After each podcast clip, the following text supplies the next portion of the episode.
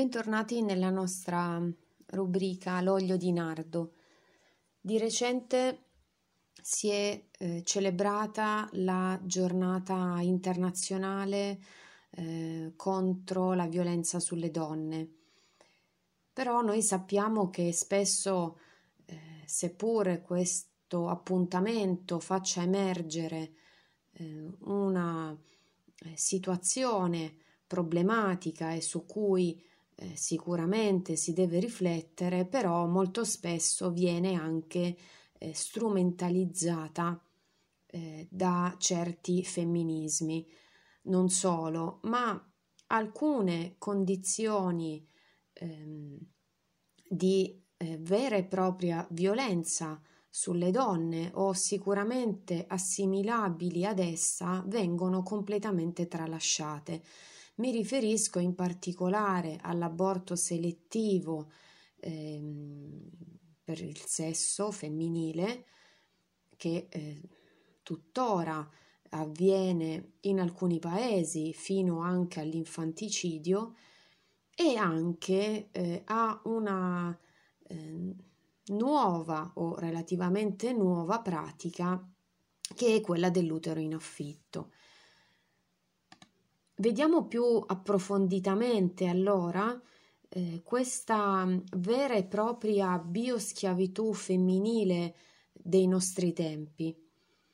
Nel 2008 nel Wall Street Journal viene commentato un, un lungo articolo scritto eh, per il New York Times da una signora molto benestante,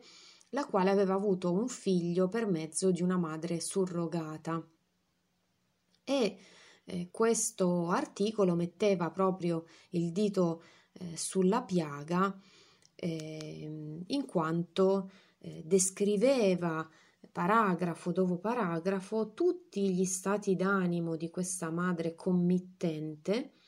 mentre ehm, la eh, surrogata era completamente dimenticata. La bioschiava era completamente scomparsa dalla storia, compariva solo eh, l'ingombrante stato d'animo eh, di questa donna benestante e committente appunto tale gravidanza. Aggiungiamo anche che lo stesso trattamento eh, veniva rivers- riservato al nascituro, veniva in questo articolo e viene tuttora riservata al nascituro. Quando si parla di maternità surrogata, eh, raramente si parla dei due veri protagonisti, ovvero eh, la donna che eh, affitta il suo utero, che abbiamo voluto chiamare bioschiava, ma anche il nascituro.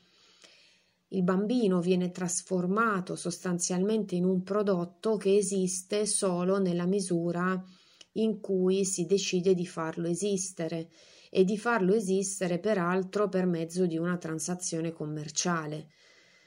Questo ci fa anche capire quanto l'intera procedura di affitto dell'utero sia incentrata di fatto sui desideri e sulle eh, aspettative eh, dei mh, committenti.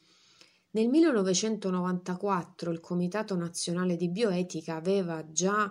eh, espresso un suo parere riguardante eh, le tecniche di procreazione assistita,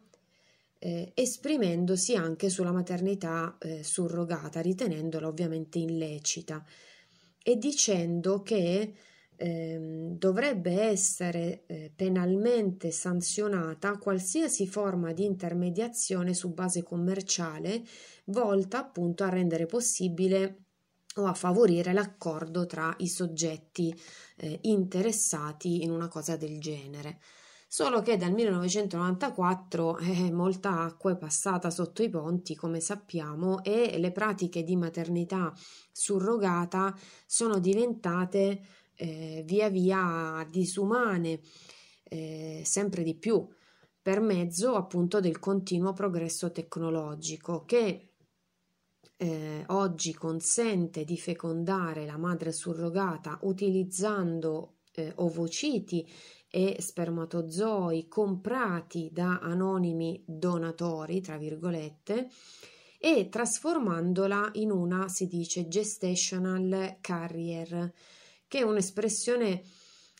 fondamentalmente intraducibile mm, che indica una madre eh, che su commissione concepisce un figlio nei confronti del quale non ha nessun legame genetico, questo è un po' il senso. E lo scopo di questa pratica eh, sarebbe quello di ridurre i casi di liti giudiziarie dovute a una, eh, guarda caso, un eventuale improvviso ripensamento della donna che invece dopo aver portato dentro di sé il bambino per nove mesi lo vuole tenere. Eh, è chiaro che proprio per l'enorme giro di affari che ci porta eh, a utilizzare un altro termine, oltre a quello di bioschiava, eh, relativo a questo contesto, ovvero industria dell'infertilità, eh, termini che ehm, ho utilizzato in una mia recente monografia appunto dedicata all'argomento ehm, che si chiama Uova d'oro, edito da eh, Editori Riuniti University Press. Perché industria dell'infertilità? Eh, perché appunto dietro a questa pratica c'è, eh, dicevo, un enorme giro di affari e questi grandi operatori eh, nel campo della maternità surrogata eh, tendono ovviamente a preferire stati con governi deboli, eh, dove ci, c'è una mancanza di regole, dove c'è un'assenza di leggi che definiscano il quadro degli accordi eh, nell'ambito della maternità surrogata. Ovviamente le tecnologie poi negli anni sono diventate sempre più sofisticate e ehm, oggi possiamo dire che superano eh, quanto solo qualche anno fa sarebbe rientrato nel campo della fantascienza. Pensiamo al fatto che nel 2015 è stato già effettuato il primo trapianto di utero e che eh, ultimamente eh, si è spinto l'acceleratore eh, sulla, eh, invece sulla ricerca dell'utero artificiale questi esperimenti, tra l'altro, eh, hanno fatto diminuire l'interesse per la cosiddetta ectogenesi, eh, idea apparsa nel 1924 grazie eh, a un genetista inglese, John Haldane, eh, il quale immaginava un futuro nel quale, grazie proprio a uteri artificiali, sarebbe stato possibile far nascere degli esseri umani utilizzando solo sperma e ovociti di qualità geneticamente superiore. Questo ci fa capire che noi qui ci troviamo eh, intersecati eh, con un altro ambito che è evidentemente eugenetico, rielaborato finemente dal femminismo radicale eh, ma sostanzialmente eugenetico e che ehm, l'eugenismo sia legato all'affitto dell'utero si può anche eh, dedurre dalla classica clausola che si trova sempre in questi contratti di maternità surrogata e che consente eh, l'aborto, chiamato riduzione, in caso di gravi anomalie del feto o di gravidanze multiple. In pratica è ovvio che eh, dopo aver pagato tanti soldini e essere parte di questo tipo di mentalità è ovvio che il prodotto, cioè il bambino, non deve presentare difetti, ma assecondare in tutto e per tutto i desiderata dei genitori committenti. In caso contrario può essere legittimamente, nel senso di legalmente, scartato. Bisogna dire che questo commercio però ehm, sta trovando qualche ostacolo, almeno per quanto riguarda la sua metabolizzazione nel senso comune si trovano eh, vari interventi appelli anche da parte del mondo laico e questo eh, in parte stupisce e in parte no. Pensiamo eh, a quando svariate personalità, associazioni francesi, per esempio, hanno pubblicato sul laicissimo Liberation, Liberation scusate, ehm, la, ehm, appunto un, un, un, appello proprio contro la GPA, cioè eh, la gestazione per altri. In questo appello eh, veniva rilevato che la pratica dell'utero in affitto è fondamentalmente un eh, porre in essere un contratto che è contrario al principio del rispetto per le persone, madre e figlio. Ehm, è stata poi, si è anche pronunciata la Corte europea dei diritti umani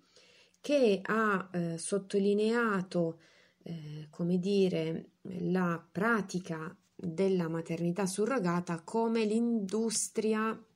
del figlio su commissione. È vero però che poi purtroppo dall'altro abbiamo visioni completamente opposte, che invece propendono per una maternità surrogata e che la presentano come una pratica umanitaria visione spesso associata a quella eh, dell'ideologia LGBT. Queste considerazioni ehm, di perplessità, se non altro, nei confronti della maternità surrogata vengono anche dal mondo della medicina. Per esempio, in un numero di qualche anno fa del International Journal of eh, Gynecology and Obstetrics è apparso un articolo in cui si rappresenta che il mercato internazionale della riproduzione industrializzata eh, mostra l'utero come una merce, viene utilizzata la parola commodity, cioè staccato dall'interezza della figura femminile. Eh, in questa mentalità orientata al mercato, secondo l'articolo, il grembo diventa fungibile e eh, evidentemente l'essere umano cessa di essere un tutto, ma eh, diventa un, eh, una mera composizione di organi. Ne approfitto per mm, mettere eh, l'accento anche su una pratica collegata a quella dell'utero in affitto che è la crioconservazione degli ovociti, anche perché eh, di recente eh, si è sentito, eh, ci, diciamo, si sono sentite alcuni personaggi ehm, fare riferimento a questa pratica. Ultima, la cantante eh, Emma Marrone che eh, avrebbe appunto eh, espresso un parere favorevole a riguardo. Ehm, nel, nell'ambito del mercato della procreazione medicalmente assistita, eh, l'ultimo affare, perché è anche questo un grosso affare, è proprio costituito dalla crioconservazione degli ovuli femminili. In pratica il, l'idea è quella di rimandare la maternità a tempo indefinito in attesa del momento giusto, legato come al solito a motivi di realizzazione professionale in genere, nella convinzione infondata ma spacciata come attendibile da un'opera notevole di marketing che sia possibile congelare i propri ovuli, riscongelarli, magari a distanza di anni, fecondarli artificialmente e reimpiantarli ehm, in un utero, magari della stessa donna, e poi infine ottenere il prodotto desiderato. Ehm, bisogna dire eh, che parallelamente a questo ovviamente nasce un mercato di biobanche che appunto avrebbero eh, il compito di curare l'approvvigionamento e la conservazione di ovuli e eh, sperma. Ehm, per il mercato degli ovociti eh, si selezionano di solito candidate di età compresa tra i 20 e i 30 anni, in ottima salute che vengono previamente sottoposte a una batteria di test. Molto significativo eh, è il ehm, video exploitation che vi consiglio di vedere. Chiaro che eh, il prezzo medio che viene pagato ad una donatrice, continuiamo a sentire questa parola, ma in realtà eh, si tratta di una, di una vendita, seppur spacciata come un rimborso spese, ehm, e eh, chiaramente ha una serie di caratteristiche. Ehm, poco cambia in termini tecnici eh, se a eh, donare appunto tra virgolette i propri ovociti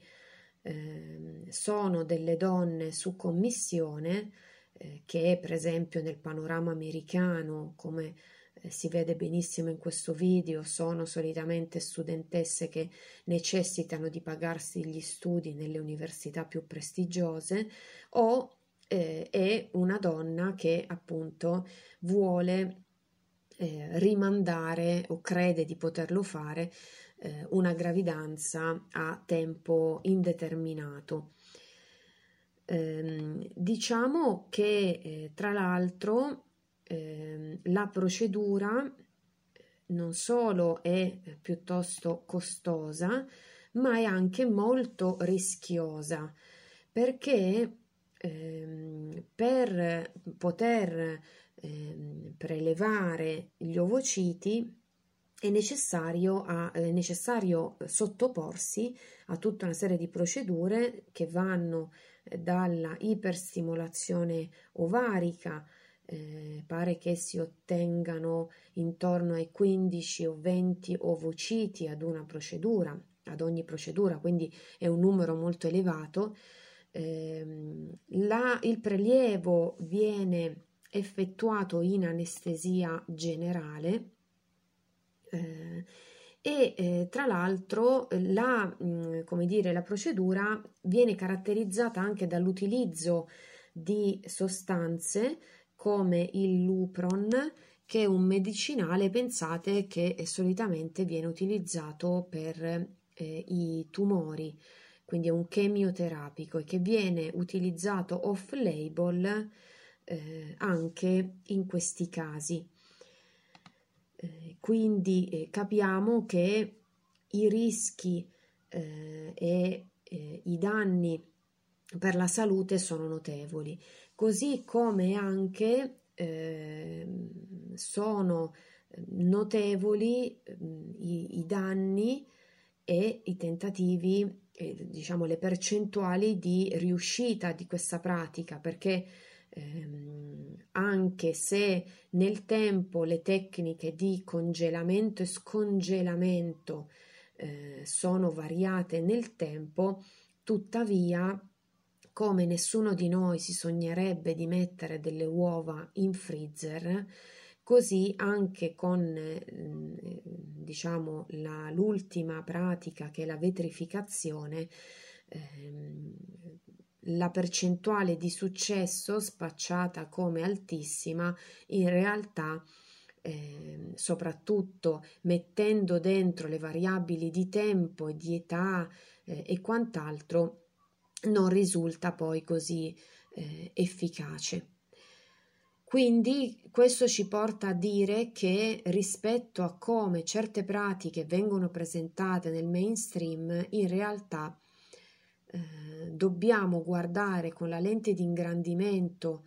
eh, non solo dell'etica, ma prima ancora della ragione, ehm,